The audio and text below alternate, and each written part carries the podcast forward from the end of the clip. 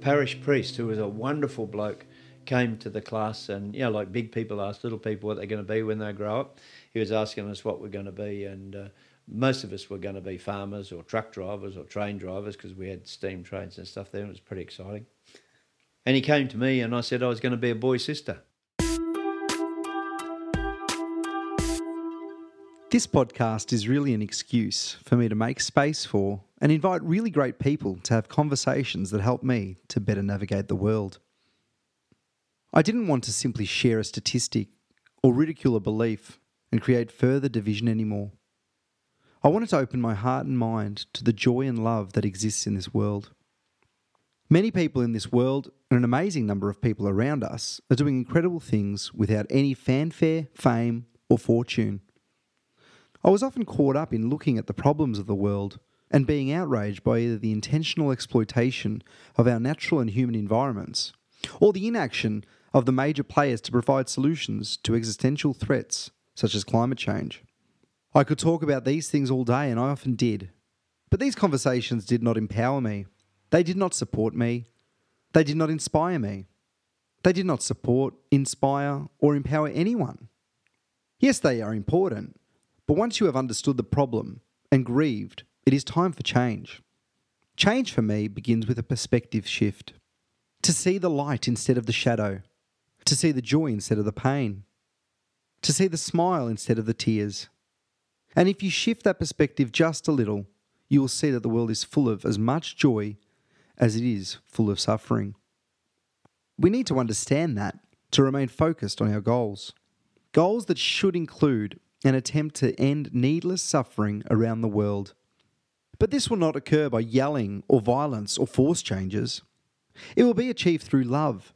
And for me, that means following in the footsteps of amazing people that exist on this planet that embody that mission. My next guest on Moments of Clarity is the definition of love. He has devoted himself to a life of action against needless suffering and I was thrilled to have had the chance to spend close to two hours picking his brain and his heart. Brother Harry Prout is a Marist brother and has lived for 21 years amongst some of the most disadvantaged people in Victoria. He is based in the old Olympic Village in West Heidelberg, Melbourne. During the first half of the podcast, we discuss his work in the area as part of the Exodus community. I will provide a link as to how you can be involved in this worthy charity in the show notes. The second half of the podcast delves into Harry's life, personality, wisdom, and lessons that I definitely do not take for granted. I learnt a lot from this conversation and was truly inspired and rejuvenated afterwards. I hope you gain as much as I did from our discussion. So without further delay, I bring you Harry. Harry, hello. Hi. Well, welcome to Moments of Clarity. Thank you. I just wanted to, I guess, touch on the reason I'm doing this podcast Yes, and give you a little bit of context. So, I really believe that the current state of society in the world is basically on a knife edge of whether we start to renew society, community, and social structures in a really positive way, or whether we start leading down a path of, I guess, a pessimistic path that I don't like to think about, but with things like our climate crisis Yeah. and, and overpopulation and urban sprawls, and with information overload, basically, of people getting information from all sorts of media, and, and uh, people are scared and fearful and, and are worried about things. I, I'm trying to create a podcast that talks to everyday people that are doing good things Right, and that are living by a value set that they are comfortable with and can go home happy after a day's mm, work. Mm. And that anyone can do this and really trying to inspire people that maybe say that I'd love to be in this job, but I just can't get myself to do it, or Yeah, I'd love to start doing this on weekends, but I just can't do it. How can I inspire people that were like me, or still are like me at times, that I'm really trying to pep myself up and pump myself up to do more and be better? How can I encourage more and more people to be like that? And I feel that my skill set, and I said this last week, is not necessarily to be an inventor or to be someone that can become prime minister or change the world single handedly, but perhaps I can bring people along with me to unite, even with vast differences, unite and, and make this world a better place. So that's where I come from. Yeah, good mate. Yeah, the, I mean, there's plenty out there to be anxious and concerned about. Uh, that's for sure. So to uh, to bring a maybe a, just a positive spin on things, or uh, give people an opportunity to look at uh, the value, valuable and worthwhile things. It's interesting that uh, you've turned up. I've just been reading. Um, the Book of Joy. I don't know if you heard it. Uh, uh, it's a conversation between the Dalai Lama and um, oh, what's his name, the African uh, uh bishop Desmond Tutu. Desmond Tutu. Yeah, yeah. Um, and uh, they're talking about joy, and uh, they're talk, saying that one of the fundamental reasons for human being to be on the planet is to bring joy to people's lives. Yeah. Certainly, that's not what some of these other things yeah. bring. They, they just bring concern and anxiety and, and worry. So, uh, sure, we've got a there's there's that balance.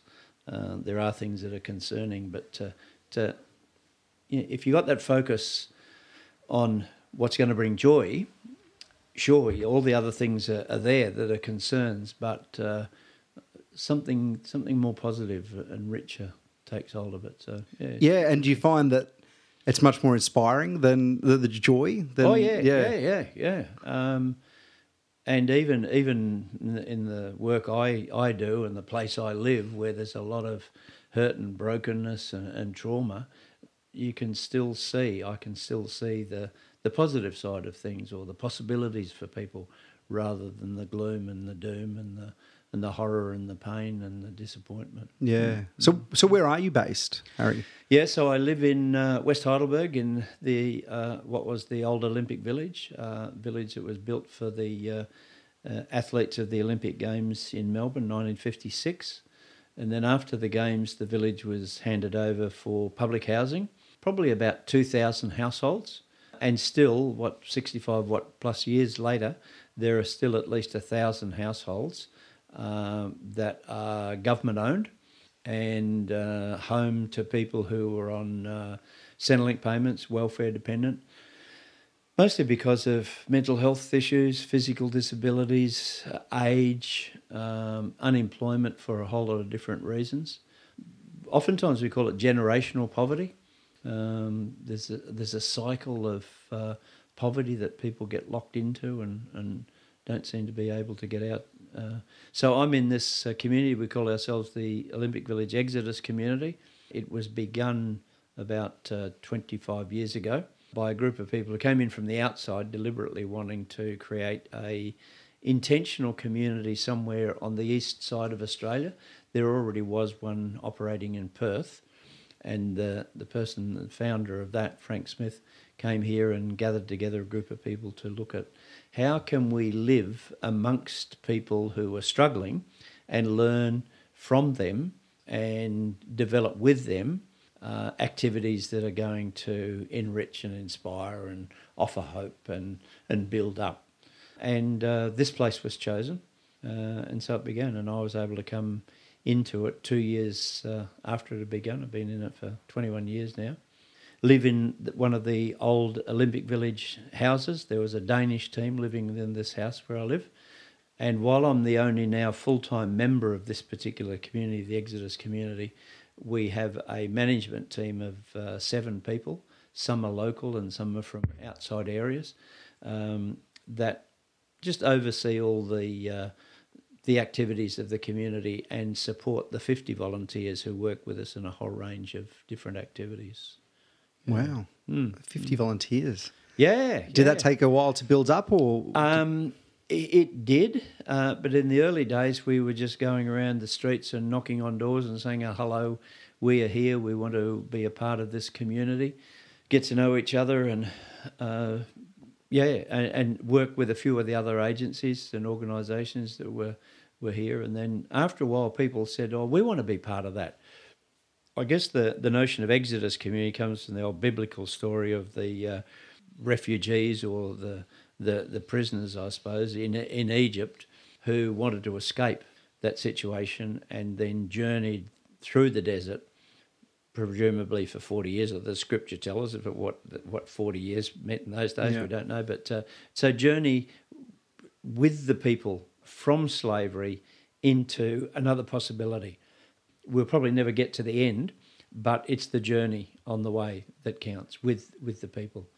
And so that's what who we are. We're a group of uh, people, local people and volunteers from neighbouring uh, suburbs and parishes who uh, want to try to help the local people who are sort of embroiled sometimes in powerlessness and disadvantage and, and poverty in all its different forms and try to work with them to make their lives a bit richer.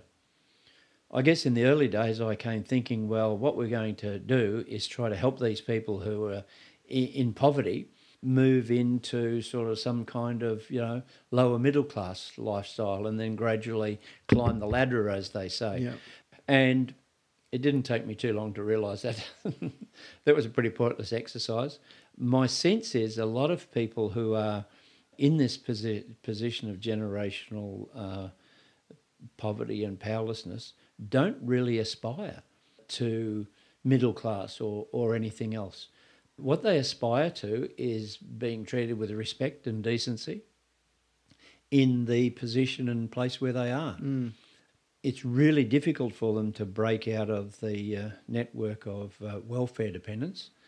If they do, if they have an opportunity somehow to do it through education and possibility of employment, oftentimes what will happen is that that will be really temporary they might get a job, for example, that isn't sustainable and the job runs out or they can't keep at it. And then it takes them quite a period of time, sometimes six, eight weeks, to get back on a Centrelink payment. And what do they live on in the meantime? Mm. So the Centrelink net of welfare support is is that it, does support them just Yeah. only just Yeah. uh, they they can hardly live on it but it is that security and, and safety for people Such an amazing journey and, and an insight into the mindset of people because I guess most people coming from the outside would think the idea is to rise or to build these people that are potentially welfare dependent into yeah the lower middle class. There's a lot of recent discussion about probably before the fires and, and a lot of things have changed since then, but on changing our uh, the dole payments and welfare Yes. payments. How hard is it for an individual or a family to live on the current welfare payments?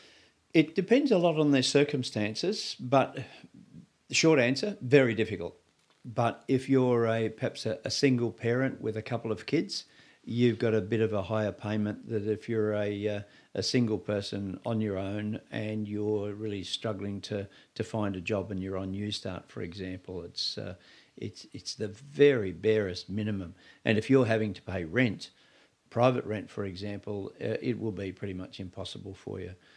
Uh, if you're living in a ministry house, uh, 25% of your Centrelink payment automatically is taken out for your accommodation, so you're left with a certain amount of money to get by on. Then, if you're a uh, if you have a partner, there's uh, like a mum and dad and a couple of kids, uh, their benefit is is a little bit higher. If you're a carer, there's just a little bit more to to help you along. But as I said, basically, it's it's pretty tough for people uh, to to get by, and that's why we get a lot of calls from people for support with food, particularly. Uh, just two days ago, a mum came by and just asked, "Did I have uh, any food for her daughter?" Uh, who's just a young girl in uh, year eight at school, and there was there's no food in the house. And the mum said, "I can go without food, but I want something for my daughter," you know. And uh, a lot of times, people will come looking for food vouchers just to get basic stuff like uh, bread and and milk, um, cereal, just just something. And it's not really healthy food that they're necessarily purchasing. Yeah. But, uh, and or people will get uh an abominable electricity bill or one of the utilities and just Yep. just can't pay it, you know, and so they have to again go into some sort of debt, perhaps even go to Centrelink and get a loan Yeah. to pay that. But then the paying back the loan means that they have a certain uh, deficit of income every fortnight, you know, and then how do they live on, you know, if that's the bare minimum, how do they live on less than the bare minimum? So it's it's pretty tough for people out there. So an organisation like ours who are able to get together with a whole lot of resources in the community, whether it's generosity of a bakery who wants to give us bread, or whether it's uh, food from SecondBite, or donations from schools or organisations, agencies giving us food or, or vouchers or money that we can get vouchers for. We're able to work with the local people and offer them some sort of uh, economic relief. I think that's one of the big things. We're just talking to a school recently who uh, were wanting to uh, set up a program in there and wanting to know what to do. And I thought, well, one of the biggest needs is helping people alleviate this economic stress. And perhaps if they were to purchase some toiletries and uh, soap powders and things like that, that means that when you're going shopping, you don't have to purchase those sorts of things. Mm. So a little bit more money is available for food items. And then we thought, well, is that what the need is? Whoever asked the people? Yeah. So we instead we said, well, let's have a program where we go out and uh, meet with the local people in this area, speak with them about what might be some possibilities, and together look at what are some of the needs and what might be some of the solutions to some of those needs. So, all the way along in what we're doing, it's trying to collaborate with the local people, not coming in and saying, "Oh, look, you poor people, you need this or you need that." Yeah. Just how presumptuous is that as of us to to do that? So we've got to be really careful about trying to work with local people, find out what real needs are, and together try to uh, to meet some of those needs. I often talk to. We have a last year we would have had at least two hundred students who came through here wanting to secondary school students wanting to learn about poverty and disadvantage and, and powerlessness by coming and just exploring the the area geographically and then meeting some of the people and hearing their stories and then listening to what we do and how we do it, the way we do it, why we do it. And I often say to them that this is a thing from Bridges Out of Poverty. I don't know if you've come across no. that. Some people would have heard that's a it's a program and often say if people in generational poverty, for example, are or we're all on an economic continuum, I suppose, yep. you know, from the really very poor to the really wealthy. And we sort of characterize it as the people in generational poverty playing a ga- game like Snakes and Ladders. And people in middle class may be playing Scrabble, mm. and the the wealthier people playing a game like chess, for example. Yep. It's not to say they're the only games they play, of course, but it's like that. Then, say if you're a middle classy person and you're talking with someone in generational poverty, and you said, "Would you like a game of Scrabble?" And the person says, "Oh, oh yeah, I'll be going to Scrabble." And so, because you're hospitable, you sort of say to the person, "Well, you go first. And the person says, "Well, where's the dice?" Oh no, we don't have a dice. Uh, oh, snakes and ladders. You just throw the dice, and you've got a certain number, and you go up a ladder or down a stake or whatever it is. Uh, oh no, here you have uh, you're given these letters and each letter is ascribed a, a certain value, and you've got to make these words on this board, and you you score certain points for doing that oh, oh, that's a bit hard. And then, uh, and then when you're doing that, you've also got to try and anticipate what the word the next person is going, and you try to block them. Yeah. How different is that game from snakes and ladders? Mm. And I think that those metaphors hint, for me anyway, at the vast difference there is for people living in generational poverty to those who might be, you know, working class, middle class, and then sort of this extreme end, there are huge differences. Of course, there's differences in clothing, different in recreation, yep. different in language, different in availability of transport. I sometimes say with food, for example, for folks in generational poverty, it's kind of like the amount of food you can get. That's really important. And middle class, it's probably looking at the quality of yeah. food.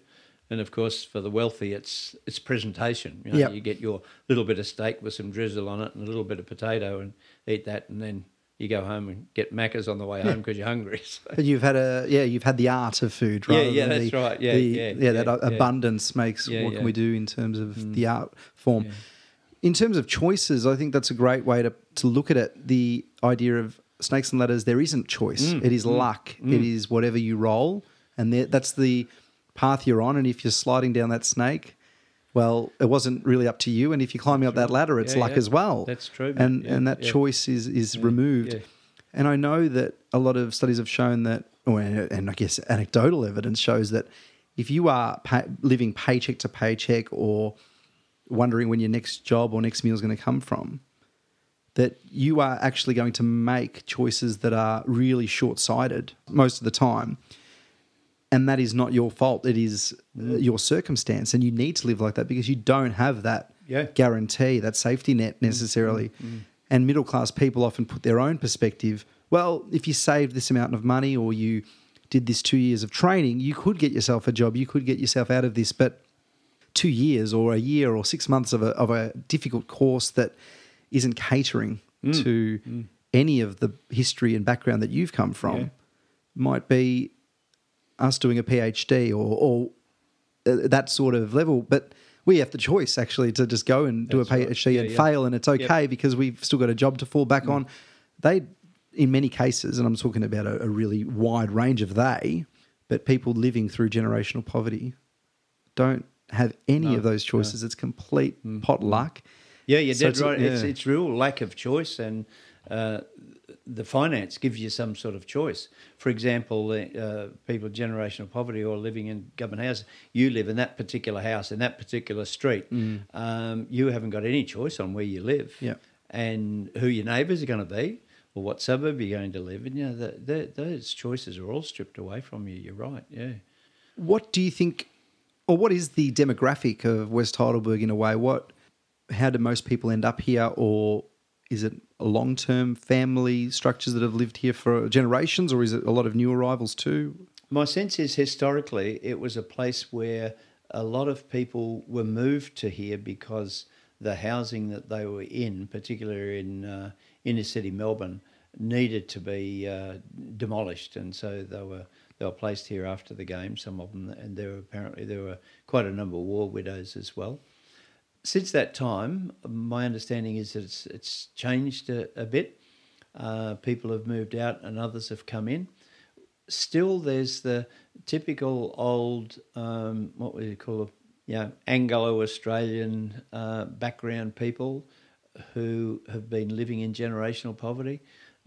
You know their mums and dads were unemployed they were unemployed or had underemployment anyway and, and struggled and now particularly i think there are a lot of people in the area who struggle with uh, intellectual disabilities mental health issues physical disabilities and so they're here not because of those conditions that they have, but because of the availability of uh, relative or cheaper cheaper housing. I think also when some of the um, institutions were closed down in the Kennett years, uh, a lot of people who were uh, in institutions, particularly because of mental health issues, um, came to live either on their own or together or with um, parents or siblings. And uh, a, a, quite a number of them, I think, moved into this, this area too. Houses must have been made available to them.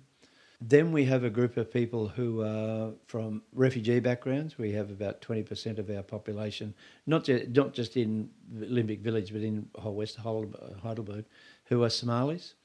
And then we have uh, quite a number of people from other different cultural backgrounds and a group of Aboriginal people who are living in the area too. So it's very diverse, very mixed, but there's a great spirit of community, I find, in the area. Yep. There's a changing demographic happening now, and it's been happening for about five years, I suppose, where the um, state government have realised they have to do something about the state of some of their stock. Some of their housing was in pretty deplorable situation, and so they've had to either demolish and rebuild or refurbish some houses. What they've chosen to do in some cases is uh, sell off land. Some of these houses, smaller houses and two story places, were built on pretty large properties. Yep. And so they could sell the land and a developer could buy it and they would build three houses mm. on that one property.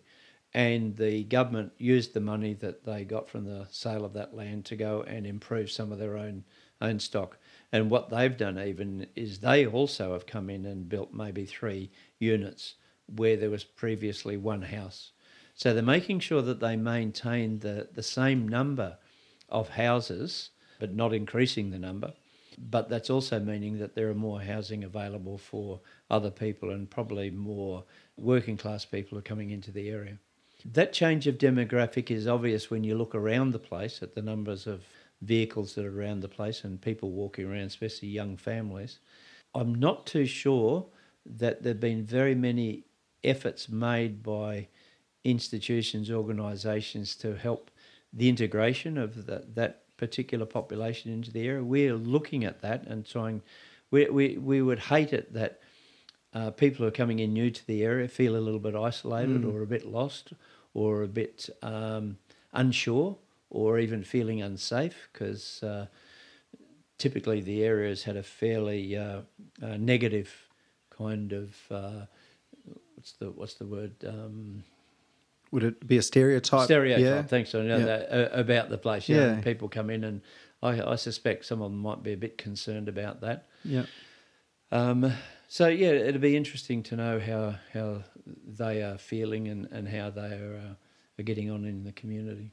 I've got a uh, friend that's just moved in All right. actually, and would would have come like from the Eltham area, and would be middle class, I guess. Yep. As a so Mm. to move into the area, so that would be someone to Yes, into yes, contact with yes. you and Yeah, find yeah, out a right, little bit. yeah. Actually, Yeah, it's an Uh, ideal area for people to come and move into. We're close to hospitals. We're reasonably close to public transport. Got access to good schools. Uh, it's a and, and not all that far from the CBD. So it's Mm. a it's a wonderful area to be in and good uh, sporting facilities and parks. yeah, it's surrounded by really really up and coming suburbs as Mm, well in mm, Heidelberg mm, and mm. Uh, Preston and Thornbury and Yes, and yes. is this little pocket? I think uh, many people might want to see it gentrify and become. Mm. uh, uh, just another Preston or, or what Reservoir's starting to become. Is that a danger? Is that something that you really are concerned about? My concern is if if uh, the sense of community that we have here um, is lost, and people don't feel like they can anymore be a part of something, um, that that would be a shame. Um, but I think there's there's an incredible resilience uh, still amongst the people who are of the uh, you know generation or or that uh, group of people who are you know struggling with disadvantage. Uh, they'll always be here. And there are some great services around the place uh, to support them too, and enable them to to be best who they can be, including ourselves. Uh, I'm pleased to say. So I, I don't think that'll that'll be lost. No, no.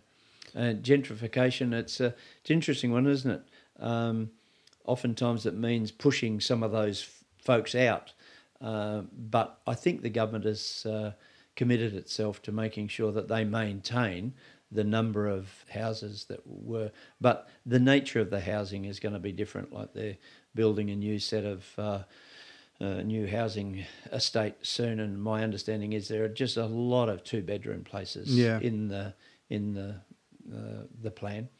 Whereas a lot of our families would have uh, four, five, six, and if you include the Somali population, you're getting up to seven, eight, nine children. Yeah. Uh, there's no way they can be uh, accommodated in a two bedroom place. My sense is that is a bit of a deliberate ploy to have that particular population move to other places.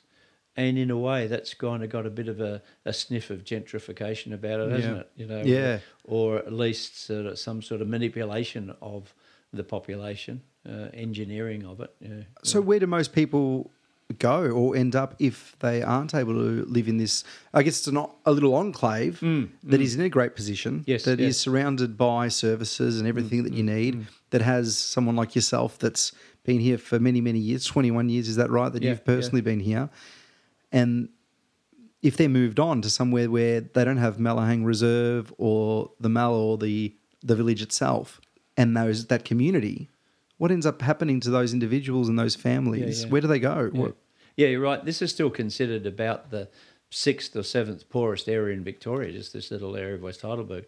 And as they start to redevelop and move, I, I think, anecdotally anyway, uh, people are moving into the uh, northern uh, newer suburbs that have been built up Mernda Way and sort of Craigieburn and- yeah.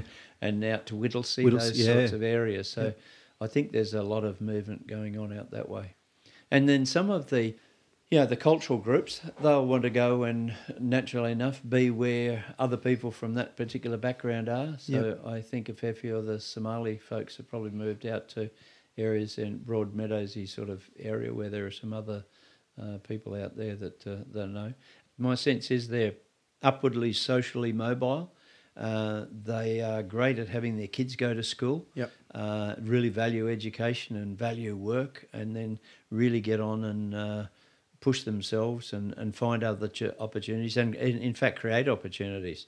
So they've got their own stop shops, their own stores, so that they're getting on. Whereas some of the folks, the typical Anglo people locked in uh, generational poverty, just just don't have those resources to to get on. Because a lot of Somali people coming out. I often say that when there's strife in a country, it's generally not the poor who can escape Yeah, and go somewhere right. else. It's those who have got some resources or Yep. some education behind them. So wherever they go, they will make life happen for them. Yeah. Hmm. And that's been across, I guess, since World War II and even before Yeah. that, you've had new arrivals from lots of different places, from Southern Europe and, and all the way into Asia and, and now Africa more and Yeah. the Middle East. Mm. Mm. but mm. they are the ones that may end up in the middle class with the next generation. They're going to be yes. educated stu- children with a, a uh, strong sort of family and community background that a, a church group or a, a local club or something that keeps them together. Yeah. Where it is the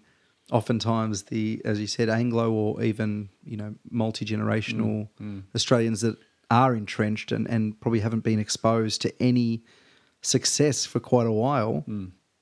Before I go to the next question on that note, I just want to know a little bit more about what how you ended up here and what your backstory is to to get you Yeah, to this sure. place. Yeah. Um, I've been uh, uh, I've been a Marist brother for uh, fifty years.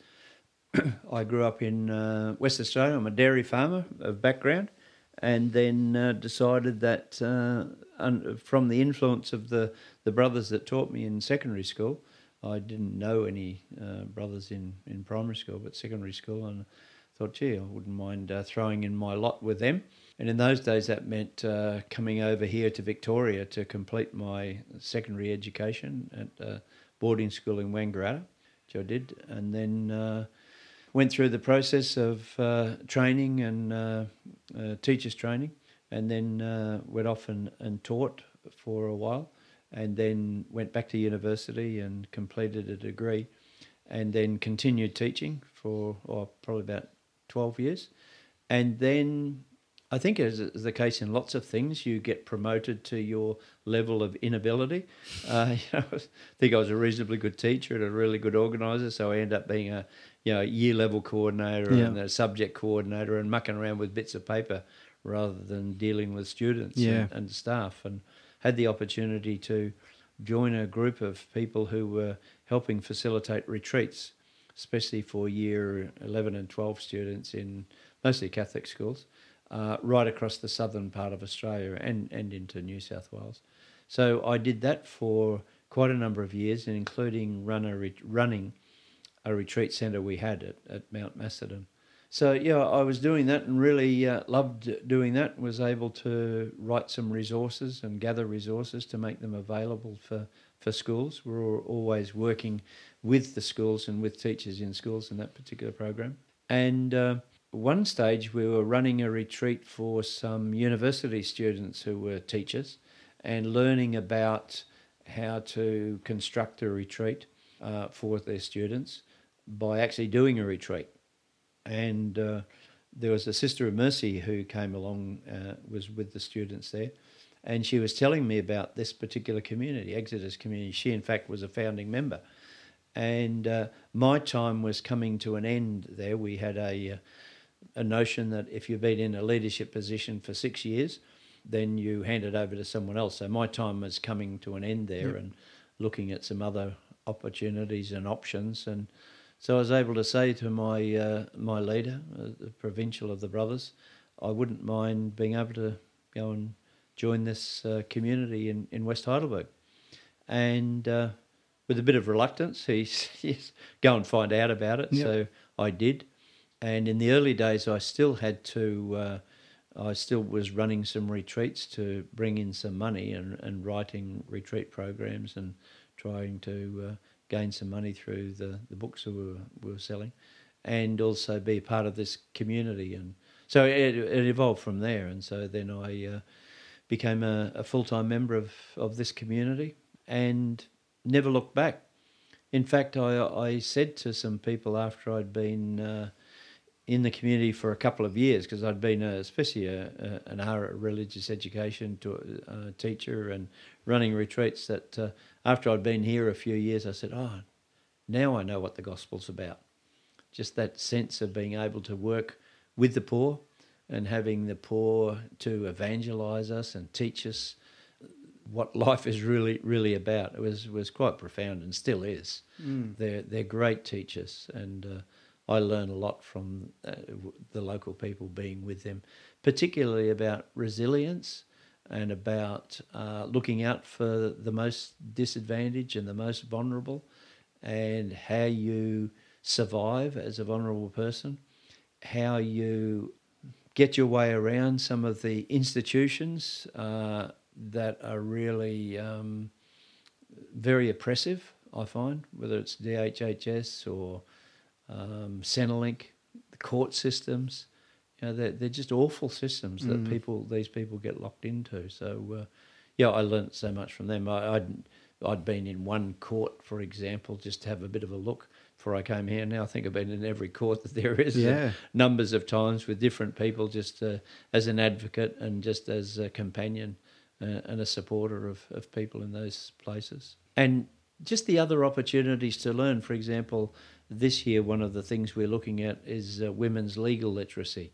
That's come out of knowing that a lot of women have been uh, struggling with uh, domestic violence and not understanding issues of law and how to work through some of those processes. So we're working with Melbourne Women's Legal Centre and some other agencies and organisations to work with local women in, in helping them become more literate in matters of law.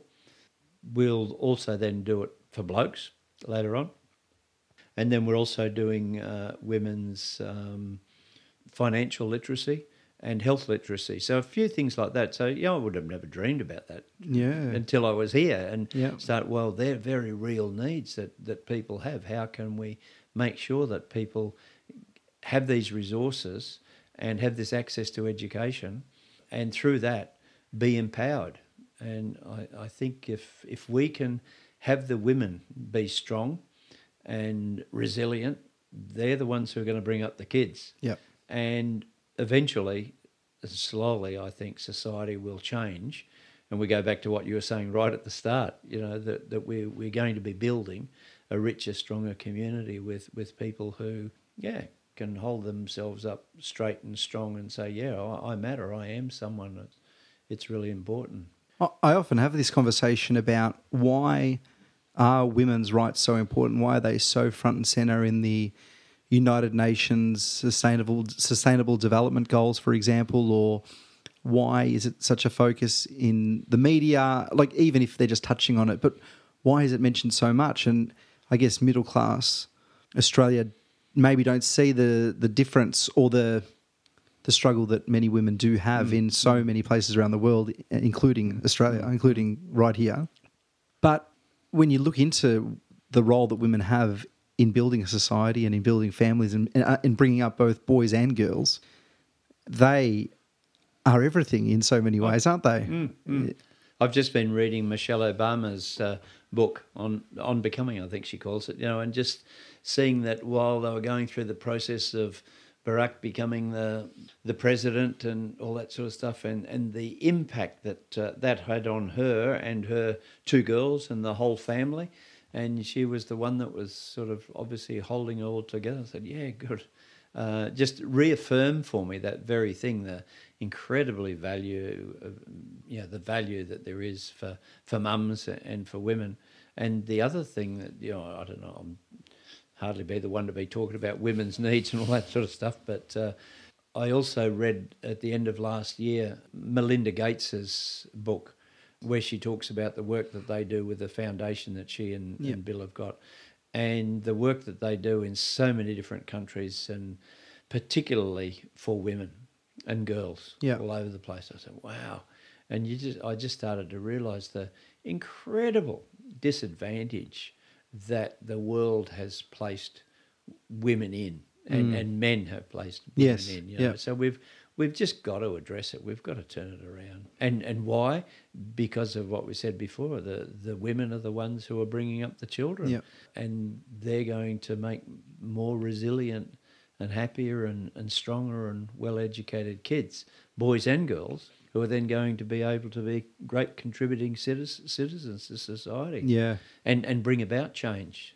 Amazing. Yeah, yeah, and and the and the grandparents, uh, especially the grandmothers. Yes. there. I love that word. That grand, like so grand piano or Yeah, grand yeah. final. That grandmother, you know, bigger than, you Yep. know, and the enormous resources of wisdom that they have. If we can tap into it and make that available to the community rather than just just deny it or not give them a, a really strong voice in community. So one of the things we do around here is try to make sure that uh, women have a voice that it, that is heard, and we listen carefully to, to what they have to say. And oftentimes, many of them have been so put down in their their life earlier on, even as children, with all sorts of abuse and victimisation, that uh, they don't value their own voice and their own position. So to, to build that. And that takes a lot of years and uh, a lot of hesitancy, I find, in a lot of women and, and blokes too, to accept their own value and their Mm. own worth and uh, say, yes, I, I do matter and my voice does matter. You know? Yeah. Yeah, yeah. That- the, other, the other bit of that, I think, in, in terms of leadership, uh, I smile to myself sometimes, was one of the things we hope to do over the 20, 25 years that we've been going is, is build local leadership in, in people, not just women, but men and women. And uh, I'd say we've, we've pretty much failed. And then I often think about that and said, well, when did we ask the local people, did they want to be leaders? Mm. And when did we ask them, what does that look like? Yeah.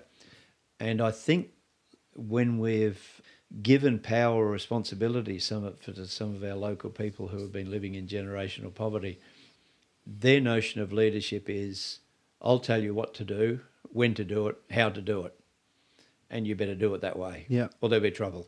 Whereas a middle class way is more, well, let's collaborate, let's consult, Yep. uh, let's work together and doing something. Yeah. So it's a whole different model. So when we were thinking of developing leadership in people, we were thinking about that model, Yeah. which is not their way of doing it. Uh, so yeah, there's a there's a lot of work to be done in, in that kind of space, and that that connects with the whole power and empowering of women Yeah. too. I think. Yeah. So when working towards empowering women and empowering people to become leaders, are they are many of the people that maybe were put into leadership positions and, and took it in that really authoritarian sort of way?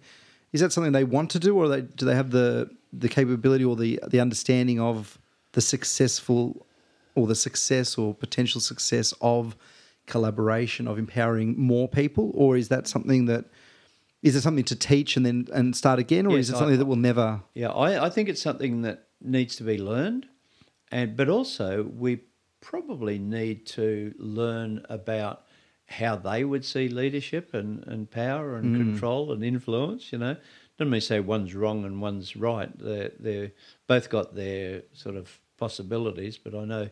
As a person coming from middle class background, I know which one I prefer, and which one I do think works better but yeah, yeah, there are there are aspects of uh, of both that need to be recognised and and then built on.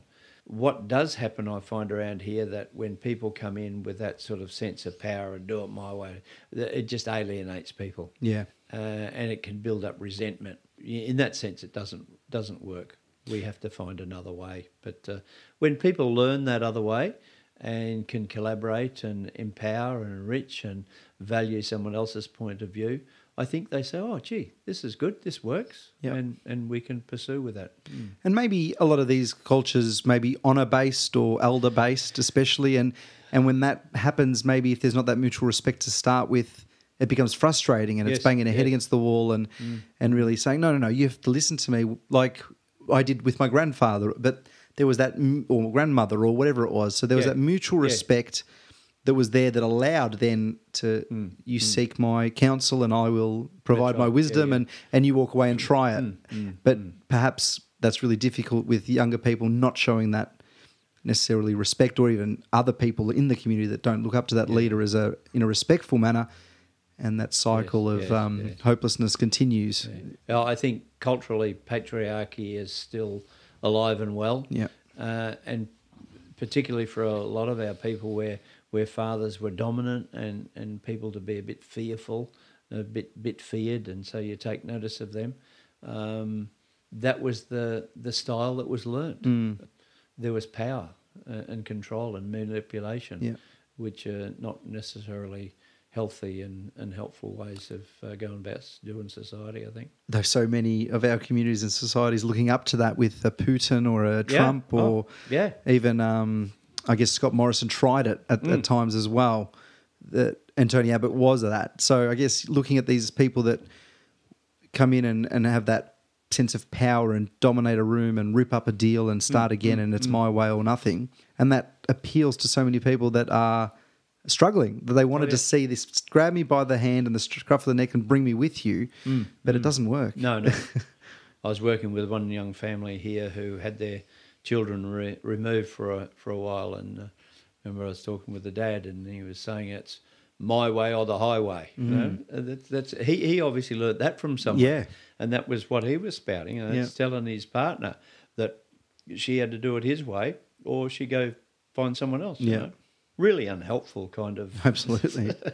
stuff. And so he had to relearn a whole way of valuing someone else's opinion. And oh, what you're a woman, and I got to take notice of her. Yeah. you know, Humanizing someone else yeah, in yeah, a way, yeah, isn't yeah, it? Yeah, yeah, yeah. But he'd picked that up from the way he'd been brought up, Yeah. and it just so that's what we've got to do: break some of these cycles. So first of all, you have to identify them, see what they are, and what's good in it, and what's not so good in it, and then to start. Well, what bits of this do we want to change? What do we want to keep? And about asking for the voices of those in the community to define that, isn't it? Exactly. Yes. Yes. Yeah. Yeah, yeah, yeah. I just wanted to comment on how this community manages to survive the, the resources that we we have because uh, there's no availability of, of funds from the, the people who come to our programs. For example, every Wednesday we have, have a meal for about 60 people come. It's all provided free when we have uh, a camp or a, a holiday, as we do uh, in in January, we take about um, this year we had sixty five people away on a camp. We ask people to contribute uh, about fifty dollars towards the total cost of uh, the the camp, which is luckily only about two hundred dollars, but gives gives people a sense of yeah I've made a contribution, and they can. So a bit again of, of dignity Yeah. that I've I've contributed something. So we, we try to try to do that.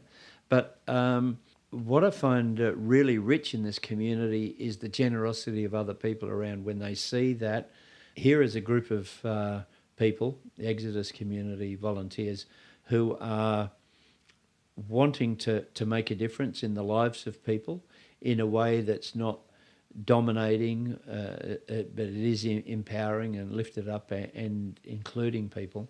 People want to come on board with that.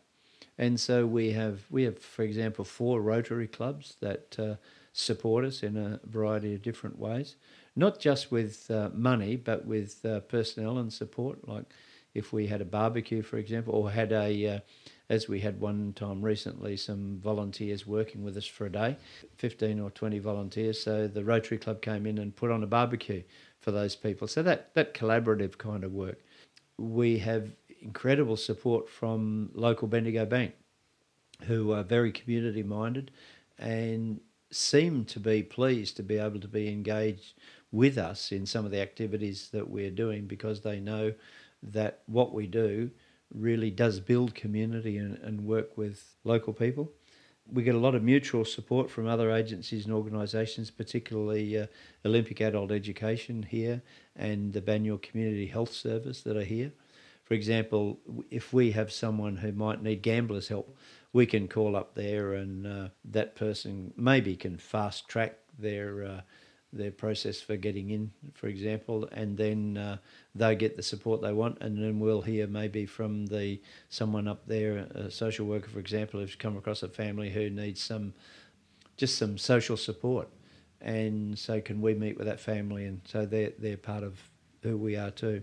Uh, a lot of schools, as I mentioned before. Uh, I think we have uh, over 200 students here last year come to learn about powerlessness and poverty and disadvantage by coming and being part of who we are. And then we go to schools and talk to students about what we do and why we do it and what the community is like. And those schools, in turn, if we ask, uh, sometimes we don't ask, but if we want some funds, for example, for some particular piece of equipment or for the camp that we had, they're incredibly generous and they've got their ways of uh, getting Yeah. money. And some of those schools would provide gifts for our kids at Christmas time, collect um vouchers or Mikeys, things that really make a difference in in the lives of people. Yep. So all, a whole lot of uh, agencies and organisations, the local Banyule Council have been fantastic in, in support, especially in the youth programs that we had. So we're not just doing stuff on our own. That whole uh, collaboration with a, a wider community, I think, is something that really builds uh, builds a society and, and makes it sustainable. Mm. So if uh, we lack a little bit somewhere along the track, or you know, fall in a bit of a heap, there are others who who are doing it. Yep. I was talking to another group re- recently, BANSIC, and found out that they were doing some food relief, and we do a little bit of that. So I, I think it's pointless in having lots of different uh, organisations doing almost competing for the same place. So let, let's find out who, what strengths different organisations have, who does what well, and encourage them to do it and let your people know. I'll go to this particular group for that particular group. So yeah, I, I like that about how our community is is is working, or our neighbourhood and others in the community. Yeah, we recently were able to secure from Banyule Council four houses that they had purchased and they were going to be demolished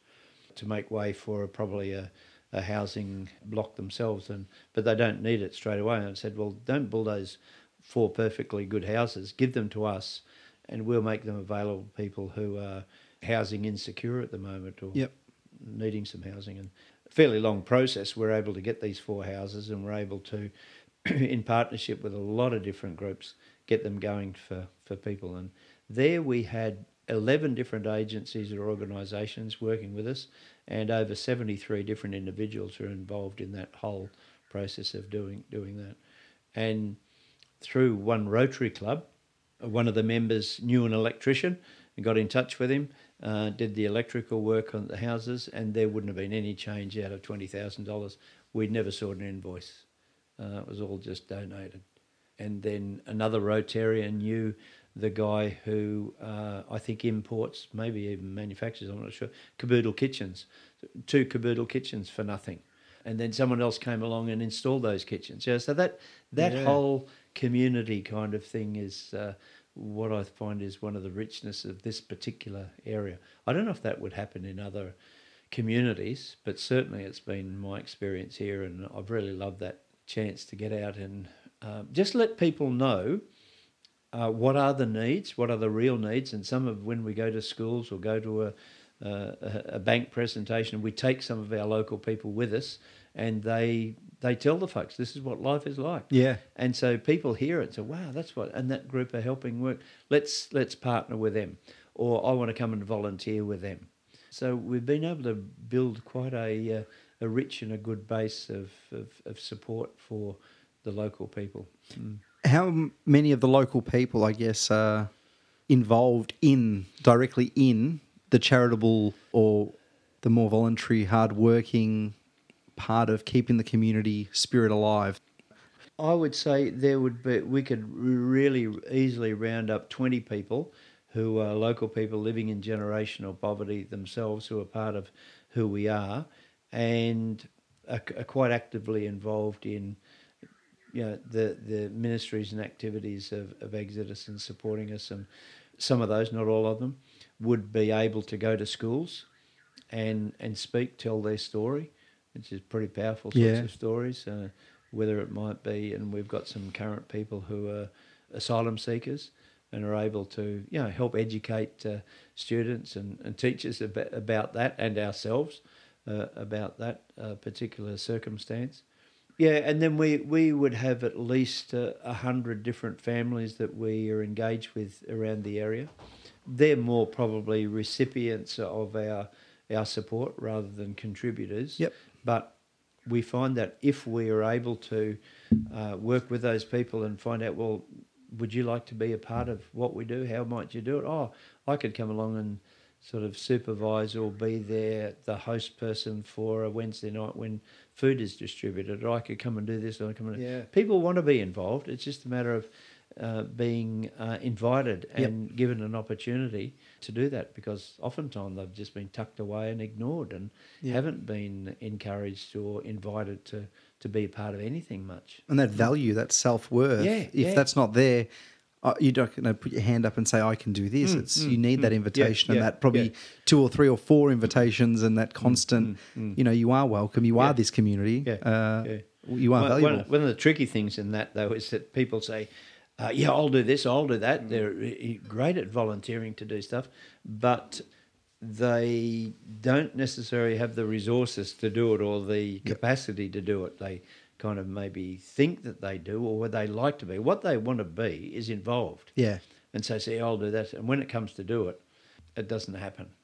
And then they say, oh, well, I, I made a phone call, but they weren't home and I did this, but they didn't do Yeah. it. You know, I went and visited someone, they didn't do it. And then shame fits in, Yeah. sits in. And so we don't want to do that. you know. Yeah. So I'm forever around here when people are, when we're looking at getting people to do jobs that we make sure we match up real skills with the jobs that are required.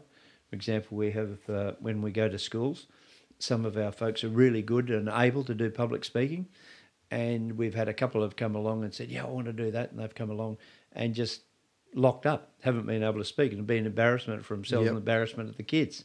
But some of those people are fantastic at being hosts here to students when they come here and show them around the neighbourhood Yep. and talk about their life experience. So it's just trying to match uh, skills and experience with with tasks that they can do. So as you know, people get that little bit of confidence, and then they can go somewhere else. Yeah, we've also done o- over the years. They've done some training in different things, especially in public speaking. For some, some have done that, and that's uh, been a great way to help people build their confidence. Mm.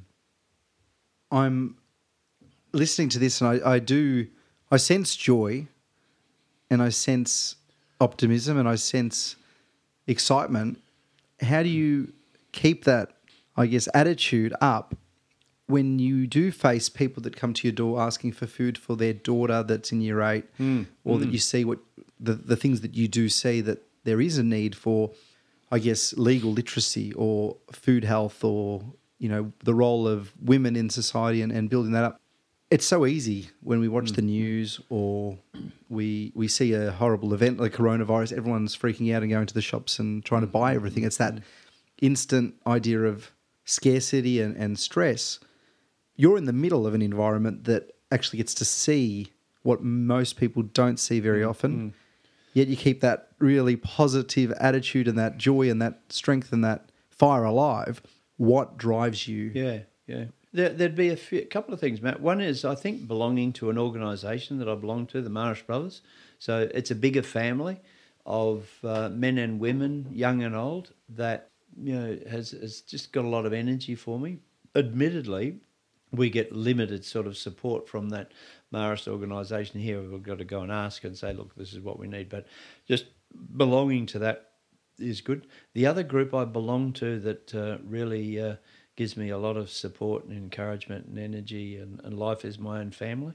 They're all in West Australia, but I got really good connections with, with family there and I get a lot of encouragement and, and support there. And I think uh, just having grown up uh, on a dairy farm and with nature and knowing that some things uh, there, there's, there's seasons and there are there's there's there's time and you you can't hurry things. You got to wait and be be patient. That certainly is sort of an attitude that I have or something a part of my DNA. I think. The other thing I notice happens around here a lot that people will catastrophize. Yes. Uh, and there's oh big drama and oh uh, and yeah people try to suck it, people into a, a vortex of excitement and stuff. And um, for some reason or other I tend to sort of no I don't go there. Uh, well eh, okay yeah you're really upset. Just come in and just sit down and have a cup of tea and we'll just and before you know it there's a dissipation of of kind of pretty much negative energy. Why can I do that uh, I think it's from just having lived a few years Yep. and seeing that yeah, it'll it'll generally be all right. You know, things will figure out. Got a great trust in in Providence. Uh, whatever we might mean in that. uh, In my case, I suppose it's that uh, God will provide. I know. I remember years ago we were planning a family camp. We knew it would cost us about seven thousand dollars. We didn't have seven thousand dollars, and we said, "Oh, well, let's go ahead and we'll plan it anyway." And that very afternoon, in the mail, there was a check for seven thousand dollars. Unreal. So stuff like that just Yeah. just happens, you know, and uh, it, it doesn't happen all the time. But I, I've got that great sense that if it's meant to happen, and we we think it through, and we work with people, we build partnerships, we plan well, it's meant to happen. It will happen. If you just come in pretty recklessly and say, "Oh, I'm going to do this" without a lot of thought and stuff, well, probably going to fall over. But uh, yeah, we make sure that, that we do do plan well and use our resources and and look at what has happened before and work with local people and make sure that we you know do the necessary collaboration. Things things seem to work out. You know, it doesn't mean to say that it's uh, not sometimes bit rough. I had my cheek busted one time. Uh, the, the the person hit me. Um, but that that's pretty pretty unusual. It was probably because I was trying to uh, prevent a bit of an altercation between people, two people, and I should have left it to them to figure it out rather than me figure it out. So probably got what I deserved in a way, you know. So Was that early on? Was that yeah, that was yeah very early on. Yeah, yeah. But in those days, there was a fair bit of violence around this area too. There was, or there were some people who resorted, or a lot of people now still resort to violence, but it seemed to be a bit, bit worse then. I think.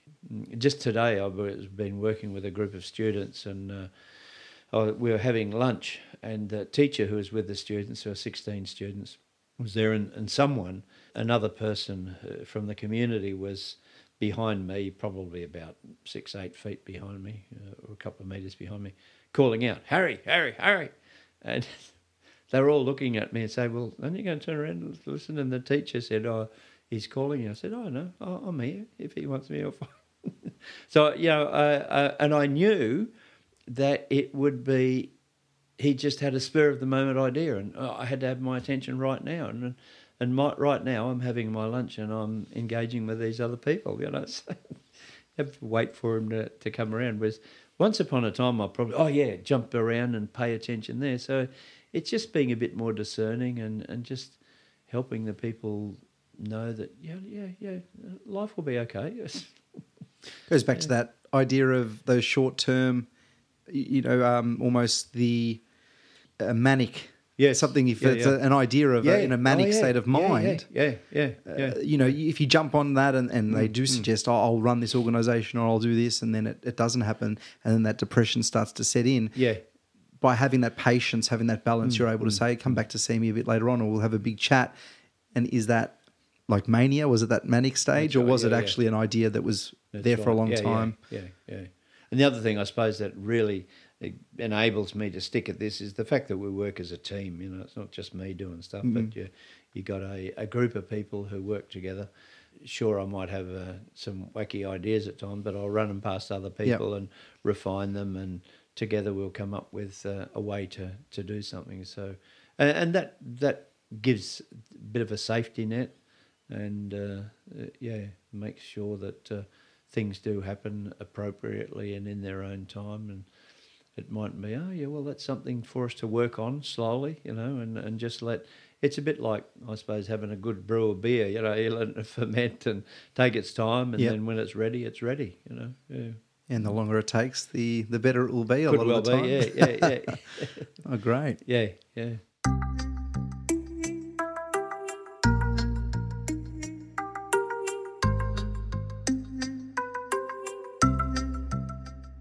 the first time I met you was at St. John's Primary School over in Heidelberg, Right. and you were talking to students that were going to have their confirmation. So, Right. And I remember I was really inspired by what you had to say, whether you believe it or not. No, definitely, really inspired, and I hope the kids were. and the kids were too. I think the kids took a lot out of it, but if I can, Yeah. I know that it, it um, yeah, it, it was really good. It wasn't just directed to them; it was a real life lesson that kids will take on and hopefully carry with them. And you told a story, and I don't know if I'm putting you on the spot to try and remember us this story, but it was about a group of people on a boat or on a ship that were Right. thirsty, Right.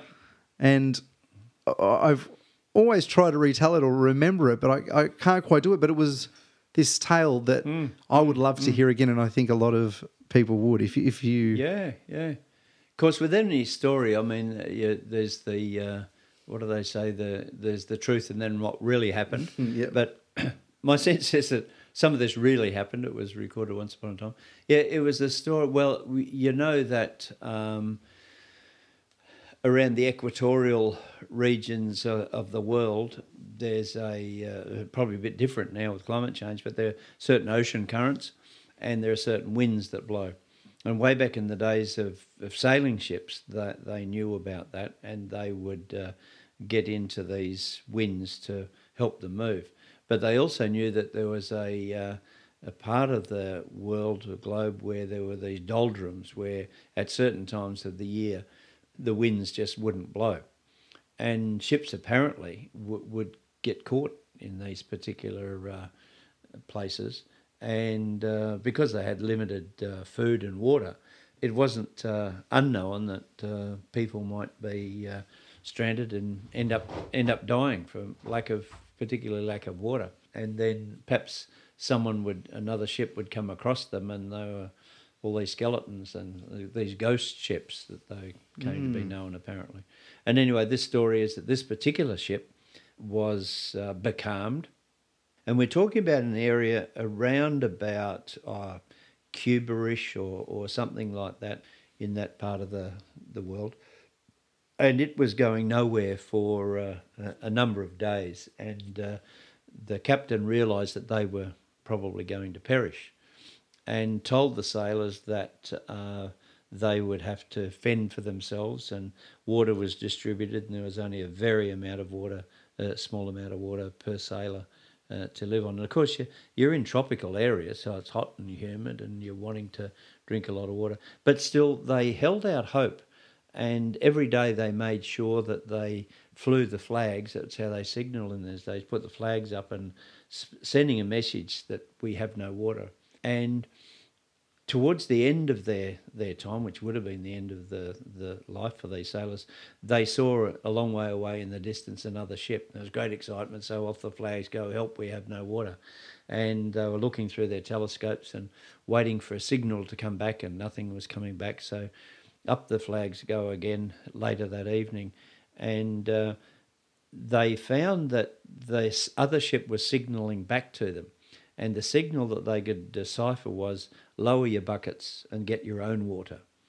And, you know, they felt devastated because, you know, if you're a, a sailor, maritime person, you always go to the help of someone else because they couldn't sail across to them because there were no winds going and no, no currents pushing in them. But uh, the next morning, a couple of the sailors apparently died overnight and they were buried or thrown uh, overboard. And then, first light, the signal goes up, help, we have no water. And the signal comes back, lower your buckets, get your own water. And so some of the, the sailors already exhausted said to the captain, perhaps we should put buckets over the, the edge and, and draw up the water.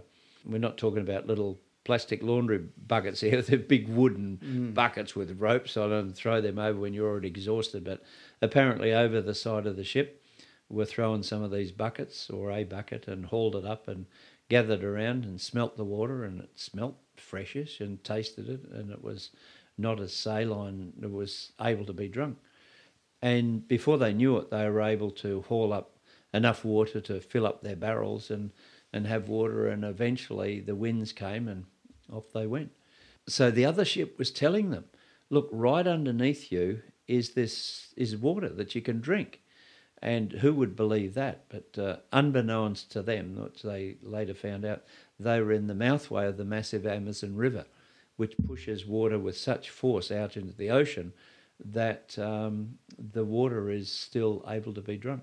And then they were parked right in it and uh, didn't know it, were able to do get their water and eventually got back home. And apparently the story was told and written down and it came out in the ship's log or something and And, and you told the story in, in what context? So, what do you take from that message? Do you? Yeah, well, I think for for for the kid, oftentimes I think we have within us the store of wealth and goodness and knowledge that is needed to get us through life, and sometimes it takes someone outside of us to say, "Hey, you can do this," and encourage you to do it or invite you to do it, and uh, trust that that you can can do it, uh, and put confidence in you.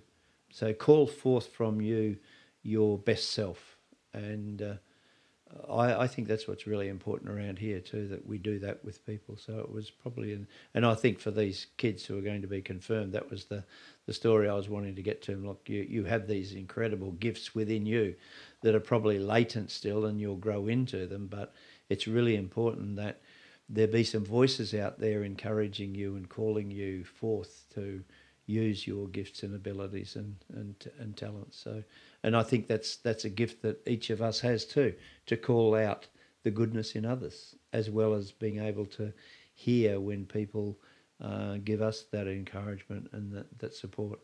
to call out the goodness in others Mm. is is brilliant. Uh, it is, yeah. When you yourself may not be able to do it all on your own, Yeah, to yeah. just have that little bit of voice, have that trust in yourself, to Mm, be able to mm, mm. be able to know that you are an influence, yes, no yes, matter who yes, you are, on yeah. someone or, or a group of Yeah, people. yeah, so to call, to call out and, and ask for the goodness to come out in others is Mm.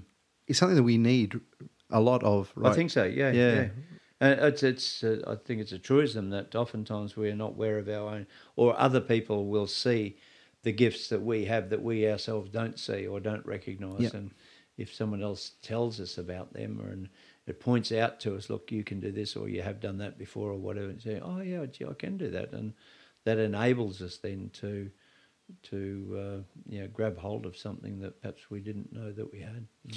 I know that you mentioned earlier that you went from moving papers to being able to see what the gospel was really about, Mm, and that was probably a few years into your, I guess, mission as a brother. Did you have a moment like that prior to becoming to joining the Marist brothers and becoming a Marist brother? What was the catalyst? You mentioned some of your teachers. Mm. Well, it's interesting. I I often tell the story of when I was a kid in primary school. We used to there were a whole seventeen of us in our own little primary school from grade uh, one to So grade, whereabouts was grade it, seven sorry? in in, In southwest WA? West Australia. Yeah. yeah. And uh, during the September holidays, we would go in because it was a government school. We were the only Catholics in that district, and we'd go into the local convent. And the Sisters of Mercy would uh, have us there for a week, and they'd teach us some catechism and true religion, and we'd make you know, first communion, all that kind of stuff.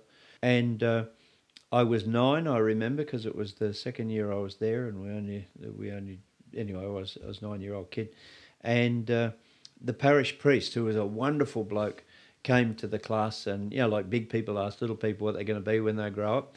He was asking us what we're going to be, and uh, most of us were going to be farmers or truck drivers or train drivers because we had steam trains and stuff there. It was pretty exciting. And he came to me, and I said I was going to be a boy sister. And uh, he said, "Oh, you mean a priest?" I said, "Oh no, Father. Not that I didn't like him, or but uh, I, there was something about the life of those Sisters of Mercy that made that little nine-year-old kid think, "I want to, I want to be like them."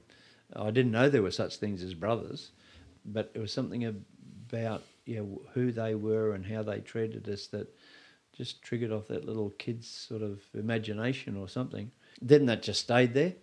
And it was only years later when I actually went to the boys' school, the brothers' school, and I met brothers, and a brother was going around talking to us about joining the brothers and uh, travelling and doing missionary work and stuff like that. I said, oh, yeah.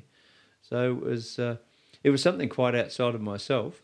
But I think probably that little nine year old kid was also affected by by once again nature.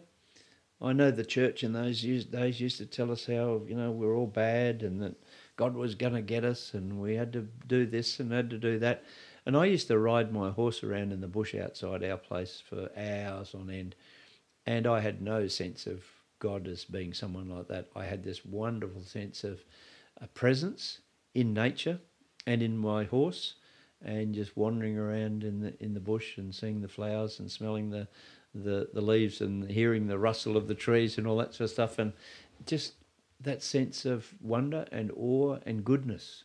And it wasn't sort of something that was shameful and, and guilty and that we had to perform certain rituals and practices to be you know be who we were meant to be. So thankfully that was just that just happened for me. And then when the sisters came along and I saw them being good people and, and doing stuff that was uh, helpful for we kids, I said, oh, yeah, gee, that seemed to be a bit of a natural progression. And uh, it just went from there, you know. It was, yeah. So I wasn't quite knocked off my horse, but uh, I was on my horse in the bush oftentimes and uh, had that uh, uh, had that just lovely sense of I suppose God's goodness, really. Mm.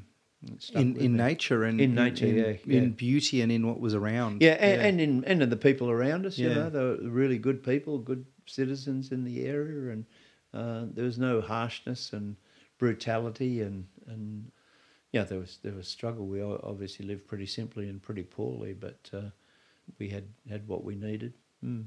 Mm. Sometimes people are inspired by tragedy, or sometimes by a need for, I guess, saving their community or, or a challenge that mm, really do- mm, directs mm, them to mm. become who they become.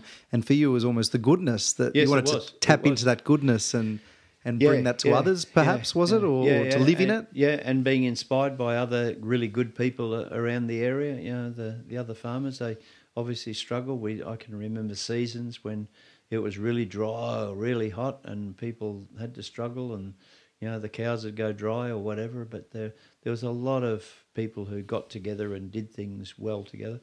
And this particular parish priest we had, he was, uh, he was a great uh, builder, physical builder. And I remember he came out and spent a couple of weeks on our farm helping Dad build a big chicken pen, chook pen we had about 500 chooks. Wow. Yep. And he came out and helped do that. So there, there, that sort of stuff that went on in the community, you know, it was just helping out. And then I know Dad employed a lot of the local uh, Italian people to come and dig the potatoes when it was yep. time to, to dig spud. So, and we always had sort of some Aboriginal people living with us or around about helping out in the farm. So there was always that sort of sense of community yep. and sense of helping people out and being helped out by other people. Yeah. yeah. What went on in terms of uh, their uh, payment and stuff, I don't know, but I know they always seem to be pretty happy yep. and uh, and helpful around the area. Mm, mm. That the inspiring part that I take from that, which is uh, there's many, but one in particular is that so many people today say maybe we just need to allow climate change to happen or the world to start falling apart and then we'll do something. Then mm, we'll act. Mm, then we'll mm, mm, try and rebuild it once we know that we've lost everything because everyone feels so. And this is from conversations I'm putting so many words into so many people's mouths that may have hope and joy, but I want to have joyful and really passionate conversations because I'm hearing in so many circles that I'm trying to avoid a bit more and to put myself in the, the path of love and not fear or hate. Yes but there is so much of that, and that's based on we just need it to fall apart um, so we can rise and be the people we want to be. Mm. But you were able to see a world that you could have stayed in and, and been happy. And I'm seeing something good, and I'd like to. And at, at nine, or, or then when later on, when you when you joined the Brotherhood, and then lessons from there, I guess you took that, and even now, I'm I'm sensing the the similarities and the parallels with the community a diverse population of uh, so many different people being brought together. Mm. And if we all do that, that can be much more inspiring and we start off at a much better footing than if we are just to wait for the end times before we do something. Yes, yes, so yes. so to do something and be passionate and be involved and to take a leap of faith or whatever it may be mm. to mm. stop moving papers from one end to the desk to the next and actually be the person you want to be is something I want to start doing, but it would, should be an inspiring story for many people. And something I wanted to mention earlier, potentially about the, the court system or the DHS and all, all of these uh, mm.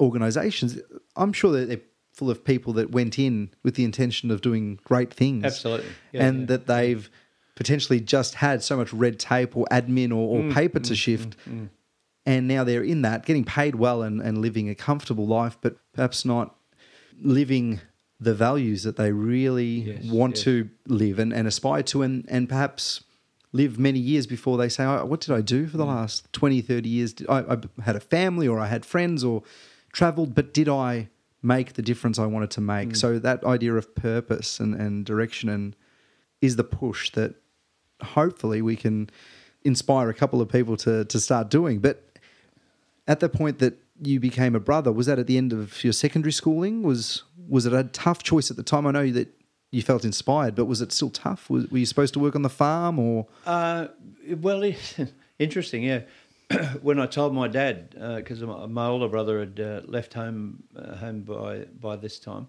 he'd gone to boarding school and he'd go, gone off, and uh, I told my dad I wanted to go and join the brothers, and he says, "Oh, what do you want to do a silly bloody thing like that for? I'll have to sell the farm if you go."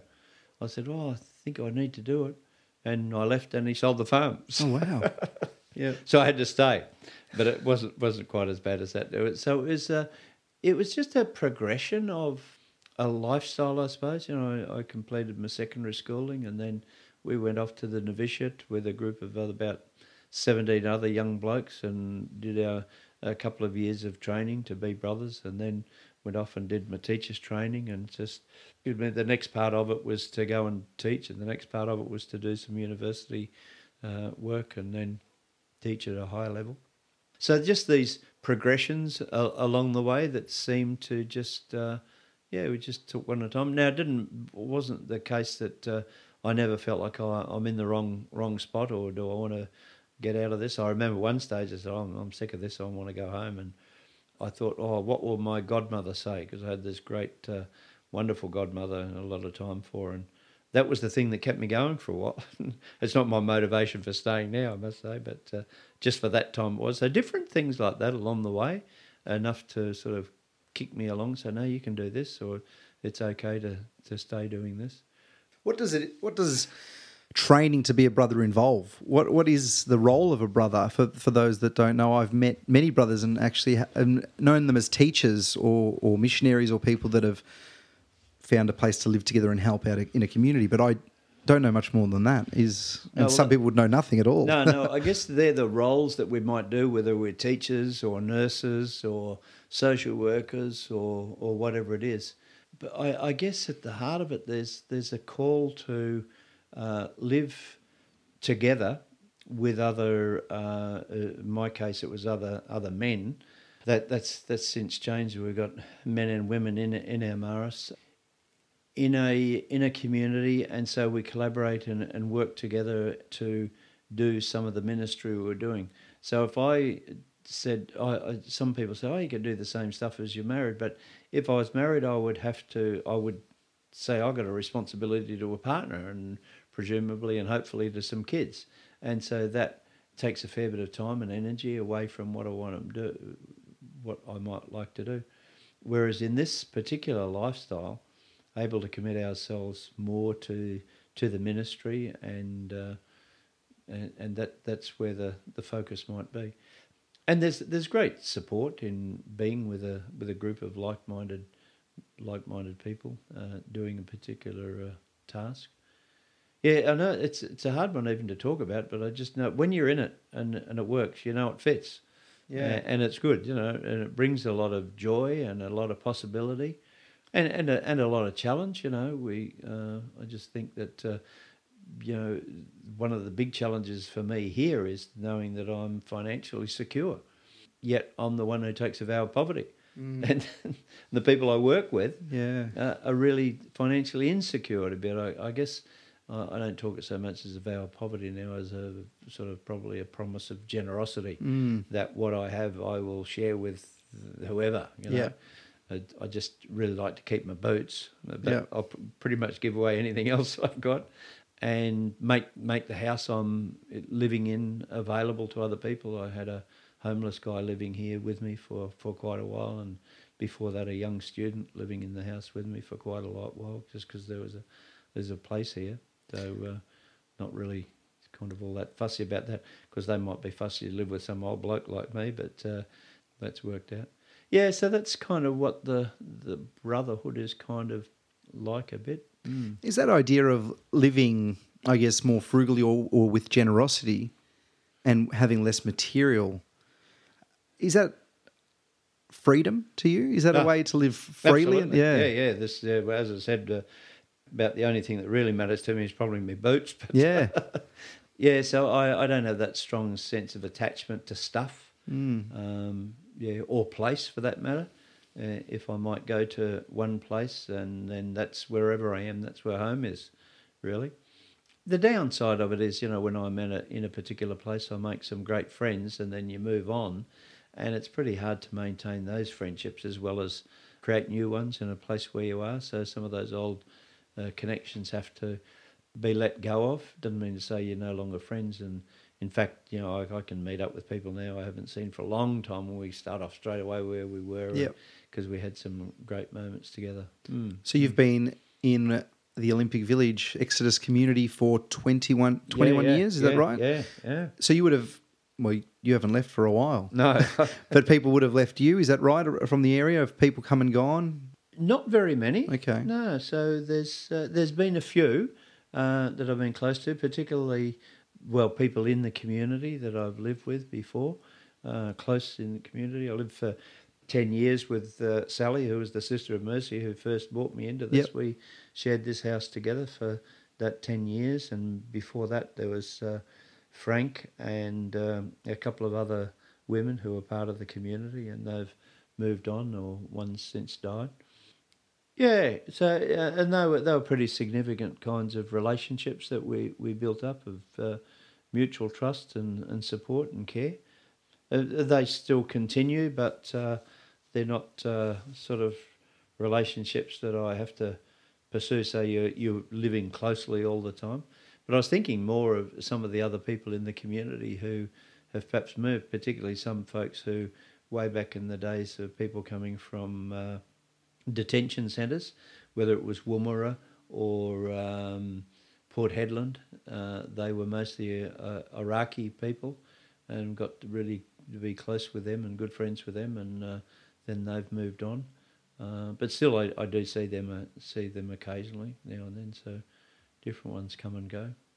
Yeah, holding on to relationships is a interesting one, isn't it? And how they uh, the depths of relationships and the connections that you make and how you are sustained by them or, or not by them. I think relationships is almost everything in a way. I mean, uh, many people can go on a private retreat or live in a cave for many Mm, years and, and and have something about them that they're able to live on their own. But most people need others. Most people need a relationship yep. of some sort, a a camaraderie or a, someone Mm, to bounce ideas off. I heard a stat recently that people that are lonely live 14 years less on average All right. than than people that I guess have a, a sense of community. Yeah. There's words that I've I've heard often uh, the the idea of identity, purpose, and community, and people in this area have community a lot of the time, Yes. but they may not have that sense of self worth that and that provides that identity, perhaps, and maybe they're searching for mm-hmm. that. In more wealthy areas, communities starting to disappear. Maybe Yes, not wealthy, I but the middle so, class. yeah. Yeah, is mm. over. Sorry, how how old are you, Harry? If you don't mind me asking. 72. 72. So in your years that are a few more than me, I'm 31. Across your years, have what have you seen change that has perhaps moved us? Have we moved into a less communal society? And if we have, why? And if we haven't, why do I feel like we- we're less community minded that my parents might have been? or the stories I hear, a lot of that the the previous generation tell. That's a good question. Yeah, um, the sociologist in me needs to have a bit of a look at that. Um, I think one of the things that happens is uh, I think consumerism and materialism and technology. Um, three of the big ones that erode away a sense of community and a sense of perhaps even personal identity. And especially that call to have the latest, uh, to keep up with, especially uh, with technology, but even even clothing and, Mm. and things you do. Uh, um, I, I think that really, uh, really eats away at people's sense of their their self.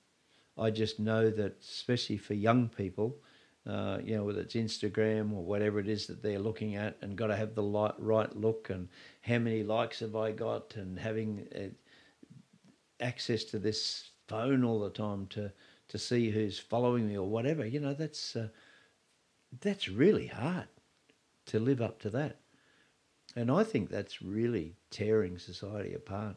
Now, it's great to have access to that uh, immediate knowledge that you get through technology and some of the other great benefits, but uh, like a lot of things, I mean, the, the gift is, can also be the weakness. You Mm. know, the uh, light can also have its, its shadow side, and I, I'm pretty sure that the yeah that, that shadow side of materialism and consumerism and that access to technology is something that really digs away at uh, a sense of community that certainly I had when I was a younger person growing up. You know, because we didn't have all that that pressure on us. And it's that pressure, isn't it? The fact you can ride on a horse and be based on a farm and may not see someone for a few Yeah. hours. Yeah. You've still got that community because you're all doing a similar thing. Mm, you're all there's not you're not missing out on something. But the fact is that if I'm not in my bedroom with 15 other people on a group chat talking about Yes, yes, something, Yes. and I'm playing cricket outside with my brother, I missed out. I'm going to Mm, avoid playing that cricket match and Yeah. in the backyard or whatever, or going down to the creek. I'm going to sit in my room and make sure I'm involved in that because Yes, they could be talking about me with teenage years. You know, the the, Yeah. the idea of what is happening behind my back, or I'm going to miss out. Mm, Yeah. So that pressure is really what it's Oh, about. it's incredibly Mm. enticing, I think. Yeah. To, to people, yeah. And I think you said we used loneliness before. Like I, I have hours and hours uh, on my own. Mm. Uh, I'm alone, but I'm very rarely lonely. Uh, matter of fact, I crave being alone Yeah. at times, you Yeah. And I love going away and doing a, a, a guided retreat or a, a quiet retreat or, or something like that. But as I said, it's not loneliness for me. But I think for a lot of people, being alone is also very lonely and uh, very challenging. I guess that's got to do with upbringing and personality and. Uh, Being able to silence your thoughts. Uh, I guess if you're lonely, you're wishing for something or yearning for something, or Yeah. you're not celebrating you and Mm, what you've mm, you've been able to be or Yes, who you've yes. been able to be. yes.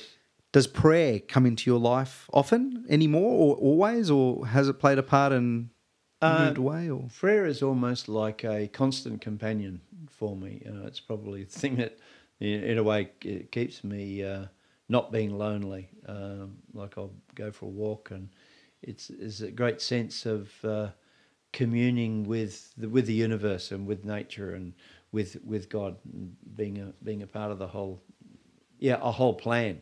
So yeah, I, I will very be rarely being saying formal prayers. I think it's a bit of a big waste, but I'll be praying often, which means just uh, thinking about and reflecting on a bigger picture of of the universe and, and of myself and where I, I fit into it.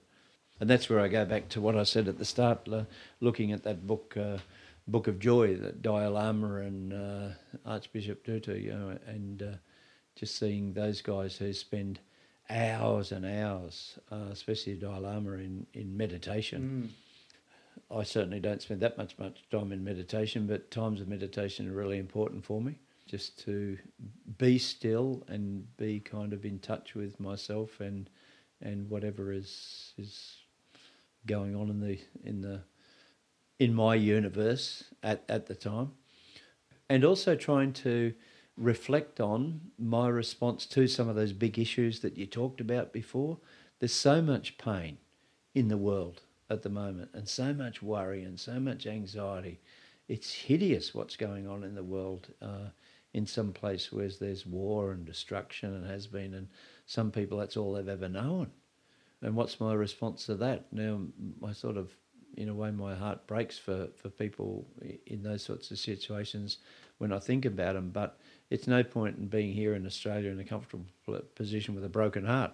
What I feel I've got to do is look at the circumstances where I am and respond the best way I can to them, which includes international sort of situations at the moment, coronavirus and the anxiety and worry that people might have about that.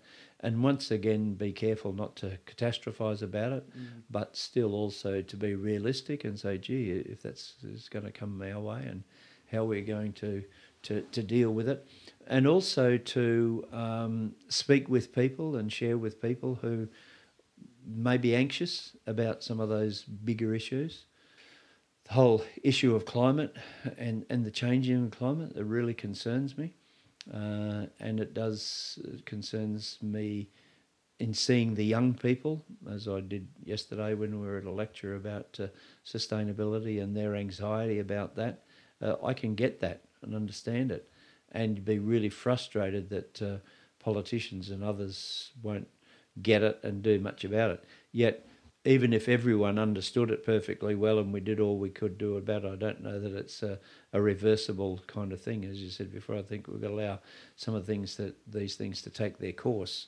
But there are things we can do about, it, like the recent bushfires. You know, mm. uh, uh, sure we could do hazard reduction and all that sort of stuff, but maybe because of uh, increasing temperatures and, and dryness, it's it's a, it's the new it's the new life that yeah. we have to have to deal with, and so we have to say, well, how do we resource ourselves well to to manage with these horrible fires? Are we going to build our houses and have our farms in these sorts of places, or we're going to farm in lands where we probably shouldn't be farming anyway because there's not enough water, you know? So yeah.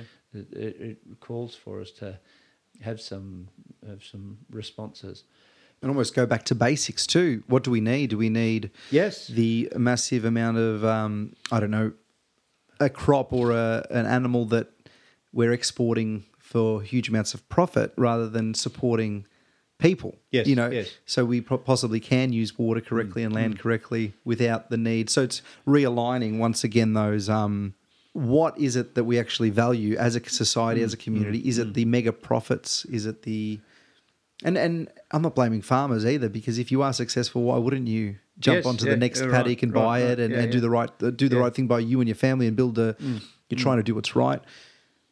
But more just saying actually maybe success isn't owning more or having more or mm.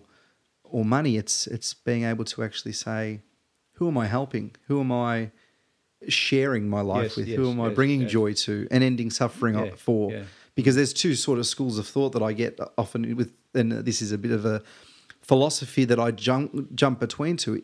Is life about joy and bringing joy, or is life about ending suffering and, and not worrying too much about mm, joy, mm, mm. or is it a balance between the two? Is yeah, it, yeah, yeah, yeah.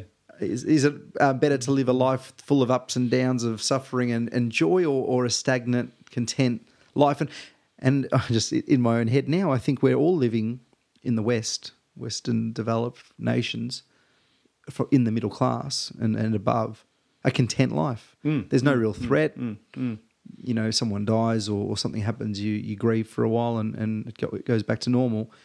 Maybe we do need those moments of of nothing, of, of emptiness, and then we need, and then we can really celebrate and enjoy those moments of yeah, of yeah, yeah. fullness. So mm, mm. What do you have a perspective on that? Well, in that, it just makes me think, Matt, that one the sorts of things that really encourage and inspire and lift uh, me are hearing people talk about sustainability and people who talk with passion about vegetarianism or veganism or whatever, and have done a lot of study and and can talk with me about some of the issues that are involved. I, I don't know a lot of that stuff, you know. Part of me would like to, but I really value people who do explore those sorts of probably bigger bigger issues and global issues. And I would see it as being a responsibility I have and a desire I have, in fact, to encourage those people and to make sure that their voices are, are heard and that we engage with those sorts of people and ideas. They're not the sorts of ideas and people that I find in my community here because uh, we're a different sort of community. But when I do come across those sorts of people, I, I, want to say, yeah, good on you, and pursue that and, and go with it. So I know that, that that's a sort of deficit in my life, um, that understanding of a lot of those global issues, but I'm not. Uh, not closed off to them or not wanting to say no that's that's ridiculous or that's stupid. You know you should be eating plenty of beef and lamb and all that sort of stuff. Which is an openness. You are doing so much. You, not, you can't do everything. No, you no, can't be no, that intellectual and that person lecturing mm. future doctors on whatever while working with the community so closely and, and becoming a trusted member that's yeah. personally attached mm. to so many people however you've explored and, and been open to and understood and grieved a little bit about what is happening. Yes. And, oh, yeah. and instead of just hiding away and saying, well, stuff it, mm. I'm going to hide away and, and forget it and bury my head in the sand, you've said, well, what can I do? What, what, what can, how can I use my privilege or my choice mm. that I do mm. have, going back to the, the, idea of yeah. choice? How can I use my choice? How can I maneuver the words on my Scrabble board to to make the best word possible. So to put that out of the metaphor of Scrabble into the world, how can I use the skills, the gifts, the talents, the people, the strengths that I have, yeah, and yeah. and recognizing weaknesses and deficiencies mm, too. Mm, mm. How can I use that to best help others? Yes, yes. Also cementing yourself in a good place too, mm, because you can't mm. just be this person yeah, that um, takes on others and then falls in a heap because you've burdened yourself. and how can I promote and enable others to to do what they are called to do yeah. and what they are best able to do. You know, we, the whole bit of information of the world isn't invested in one mind, you know, in one person. There are lots of people out there, and it's a massive, big collective. So if we can uh, encourage the, the thinkers to think and the doers to do and the the ponderers to ponder, you know, I think that's uh, really really important uh, the idea of roles, the idea of yeah, yeah, your place in the yeah. in the universe, and uh, yeah, yeah. Mm. You mentioned meditation before, and that's something I've been exploring a lot of. I was raised Catholic. I sort of rejected religion as a late teen, early early mm. And then moved thinking that oh, I've I've made sense of the world, and and then found that the deficiencies that I had were spiritual, mm. not necessarily a god or a religion as such, but a spiritual connection. That idea of connecting to things with with awe, with gratitude, yes. and that was missing. And that materialism, I was never one to be materialistic for consumer goods, but I was materialistic to say that humans control everything and everything is a material that we can count with the chemical elements or we can define purely by science. Mm. But so many people are finding that that is not enough, and some turn to interesting and questionable methods to try and find spirituality, and others turn to to looking and and just trying to find where mm. they fit mm. and what mm. fits. I've questioned a lot of people's choice on maybe a uh, really investing completely and fully into an Eastern philosophy that is fantastic in practice, but then the the little, uh, I guess the the real supernatural elements that I struggle with, and I used to say, well, you've got to write that off because of those small element of the supernatural that I couldn't quite understand or grasp. But now I've discovered that there are so many great things in all areas. But mm. you talking about the way that you found God, and then also lived with God and still do and practice prayer. And and I like and it really helps me understand it in a way that you said that the ritual or the is really not overly important. It's it's living in a way that is in balance with nature and with people. Yes. And yes. and actually realizing that you are a a very important and powerful person, but you're also insignificant in the scheme of things mm, because mm. of this world and universe that we live yeah, in. yeah. So, prayer, meditation, retreat, how does, in a Christian or Catholic tradition, how does it actually end up looking like? Because I sit down for either a guided meditation for 10 minutes a day or do a 20 minute Hmm. sort of sit down and reflect. And I was trying to silence my mind in a way. And I've realized it's not about trying to silence your mind, it's recognizing that your mind isn't silent is a much better way to approach Yeah. it. And then that's, that brings you a bit of liberty and freedom and, Mm, and understanding of your brain. So meditation and, and prayer, you did talk about how it, uh looked like, but when you talk about a retreat, a silent retreat, what does that look like? Mm, How does that end up manifesting? Yeah. I think the whole spiritual journey, Matt. Again, it's the journey bit. It's like the Exodus thing. We're on the on the journey, you know. And there have been different times in my life where, um, like, I used to journal a lot at one particular time. I used to uh, write down dreams and and work with dreams a lot at one stage. Uh, there was a time, I guess, that ritual and practice was um, important for me and, and helpful. I think in my journey, I've come to a point where I see that in most of most religions that I'm aware of, the the rituals and the practices are pretty much pointless and are driven by uh, power and control. I think clericalism in the Catholic Church, anyway, is really destructive uh, and really alienating uh, for people. And so, what's become important for me is looking at the the story of, of Jesus and who he was and and how he was. What's really been helpful is is just a little bit of anthropology and understanding the history and culture of his time and seeing why he did what he did, the way he did it, and the time that he did it. Fundamentalism has absolutely destroyed a lot of people's, I don't know, faith, but uh, practice of religion, I suppose. Uh, instead of saying, okay, well, Jesus said and did that, that was 2,000 years ago. So don't sort of say that what he said and did 2,000 years ago, got to apply right here, right, right today. Uh, so we've got to grow up a bit, I think, and use our intellect and use our mind and, and use uh, the study that's available to us through maybe with archaeology or anthropology or good strip, scripture scholar, scripture study or whatever. So when it comes to, to meditation, I'll get to that. For me, it's oftentimes uh, just being aware of a particular story of in the life of Jesus, the experience of Jesus, and uh, trying to get into his his experience of that and the experience of the other people who were in that particular story in that particular place, and then move that into my particular circumstances and time here here and now but but in a way that I just sit with the the story of the experience and um, just be really still and as quiet as I can.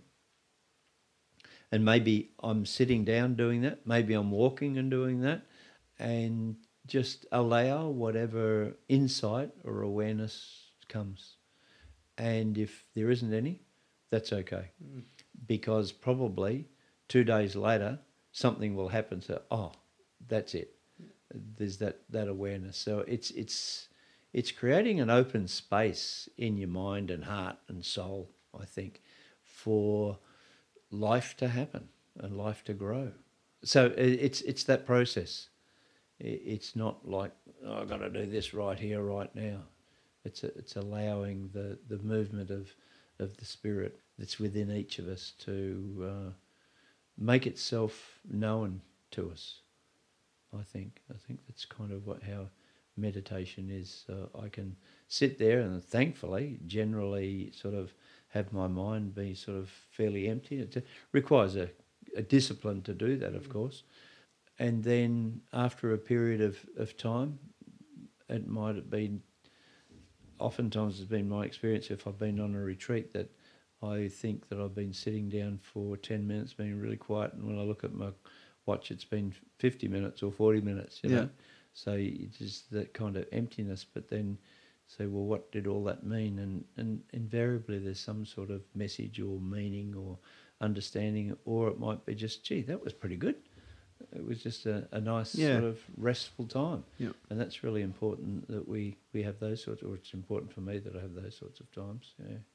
So that's generally how uh, it is for me, and, and sometimes it might be a piece of someone else's poetry, or uh, an image, or just being attentive to nature or being in nature. That's enough to just help me just feel my best self, I suppose, or be my best self Yeah. in, in that. And pretty much always when I come away from a period of meditation or, or quiet, I know I'm more more available to whatever presents itself physically, spiritually, emotionally, and intellectually. Just can get my head around things and do things. If I don't have that regular regular time, I can get really weary and tired and bit irritated by some of the things that, that might go on and then I realise, oh, that's because I haven't had that kind of stillness and that quietness and that restfulness. That ability to reflect, to process, Yes. is missing. Mm, We mm, are mm. we're having so much more come at us and way less time to process it. Yes, and that's yes, the issue, yeah, isn't yeah, it? yeah. So it's allowing that time. Mm, mm. I think that you're someone that yeah, you mentioned living your best self and and that's an amazing thing for someone to be doing. And so many people strive for that. But if someone wanted to listen to this and they can find out what mean it means to them to live their best self and, and we've sort of unpacked ways to Mm, to look into that. But how can someone help you and this community, this community that a lot of these people are living their best self? Yes. and yes. that best self might not be aligned to my values or your values or someone else's, but they're doing the best that they can do Yep, for the yep. Mm, people around them, and they're making beautiful decisions and mm, mm, mm, sacrifices and being generous where and when they can, and maybe that processing time just isn't there uh, often for them. So I know that I, you know, put my hand up and said I'm going to do more volunteering here, and, and I did it once, and, and have been around, you know, with St John's and been able Yeah, to yeah. contribute a little bit with a in a couple of little ways, but I'd love to do to do more.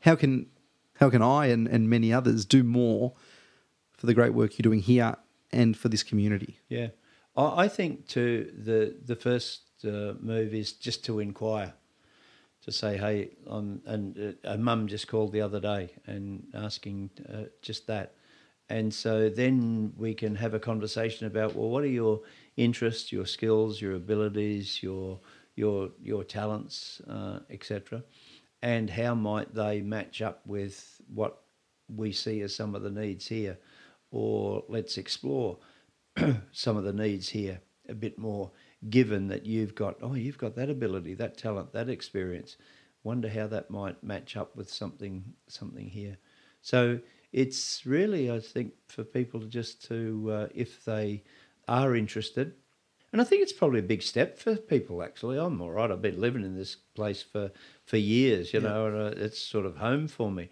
But for someone from the outside to come into a, a community that's uh, looks a bit scruffy and looks a bit untidy and looks a bit unkempt and old houses and people walking around with you know, talking to themselves and you know looking a bit rough around the edges, it could be a bit threatening and a bit oh gee this is a bit harsh, but. Uh, to make that first move to say to someone who is like ourselves who are living and working here, look, uh, I wouldn't mind being a part of that. Uh, let's have a bit of a chat about how what what might that look like, you know? And it's all well and good for me to say, put a number up, donate, but that's a one off a lot of the time, and it's a bit of money Oh, that's yeah. an influx. And it's maybe not even giving you your that it's not filling your heart over time necessarily Mm, by being able to say, What can I do? Yeah. I've got this talent, I've got this It's your presence, Yeah. which is really important. That's what's so important really to, to the people Yeah, to yeah, see that and to be a part of that, and also for you to enter and and give. You don't have to quit your job tomorrow and and No, no, join no. join uh, the brotherhood. You don't have to go off and, and go to Africa to to spend two years. You can simply say, with some time that I've got, I'm going to make a little bit of time, even with my family or my Mm, loved mm, ones or mm. friends, to to come down and Yes, say, yes, you know, I'm really good with my hands. I can fix someone's car, or I can is there a bike shed? Yeah, yeah, yeah, So you know, do something like that, or Yep.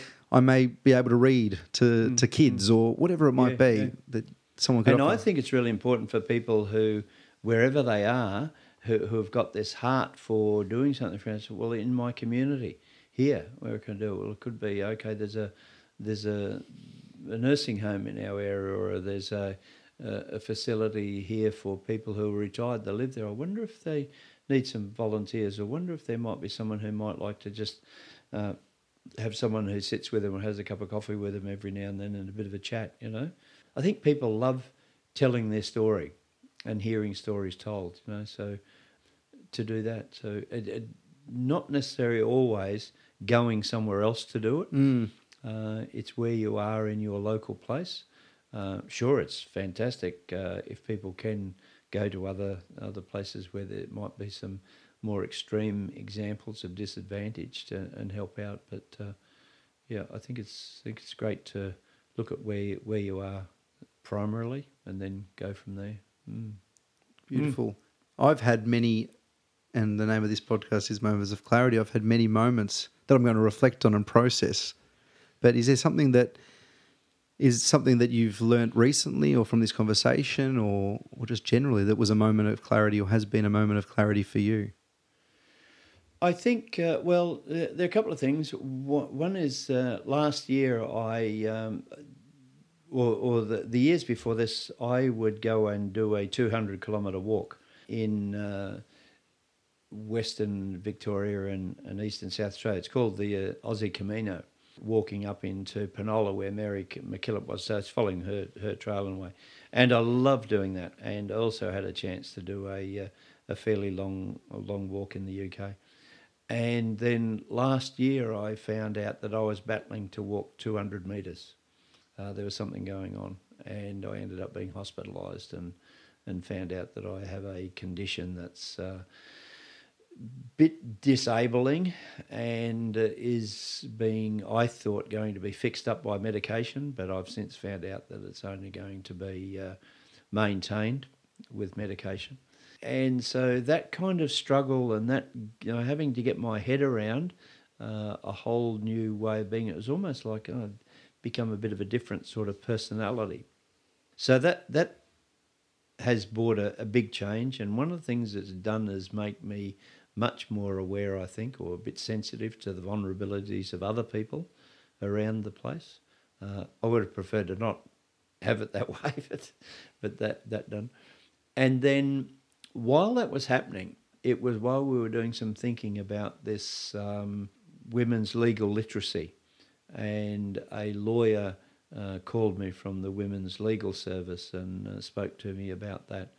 And uh, just that awareness of that importance of empowering, particularly our, our women and, and, our grandmothers, and, our, and and then through that our children.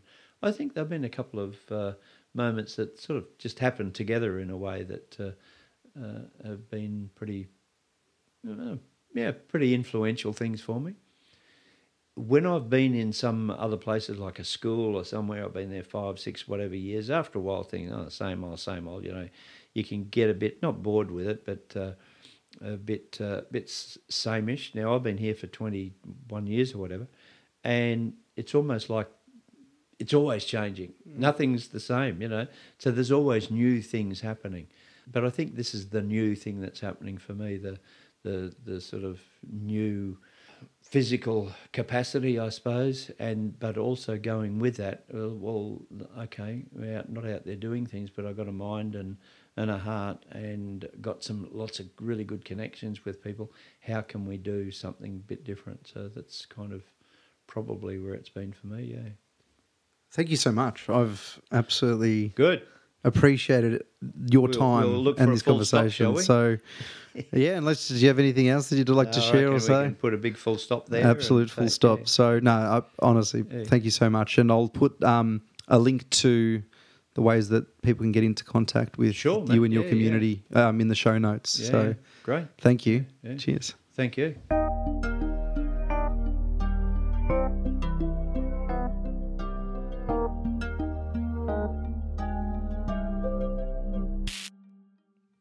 If you enjoyed the conversation today, please subscribe, share with your friends and family, and leave a review.